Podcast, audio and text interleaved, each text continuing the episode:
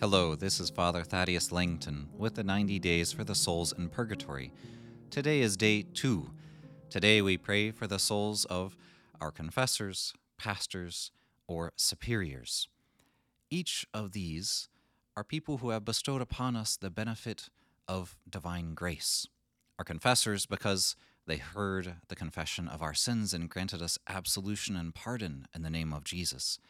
Our pastors, those who live in our parishes, who have helped guide us to Jesus Christ, who have given us the sacraments, especially the most holy body and blood of our Lord in the Eucharist, or our superiors, for those of us in religious life who have guided us along the path of God's will.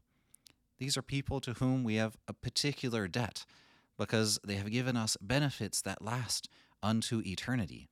But now the tables are turned Instead of them providing such benefits upon us, we have the opportunity to pay them back in a certain way, to bestow upon them the eternal benefit of life everlasting with Jesus and the saints in heaven. This is the moment of their need. And as Christians, we are called to mutual love, to be able to offer to others in part the gifts that they have given first to us. And so, in gratitude, we come to the aid of countless priests, confessors who have heard our sins, pastors who have given us the sacraments, superiors who have guided us along the path of God's will.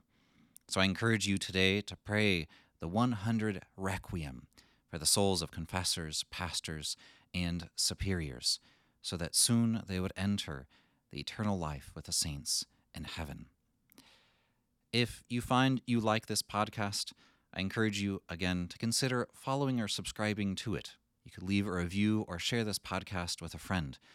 Again, this will help the podcast reach more people and then help more souls in purgatory. Let us conclude. Immaculate Mary, Star of the Sea, pray for us and for the souls in purgatory. Saint Stanislaus Papczynski, pray for us and for the souls in purgatory. God bless.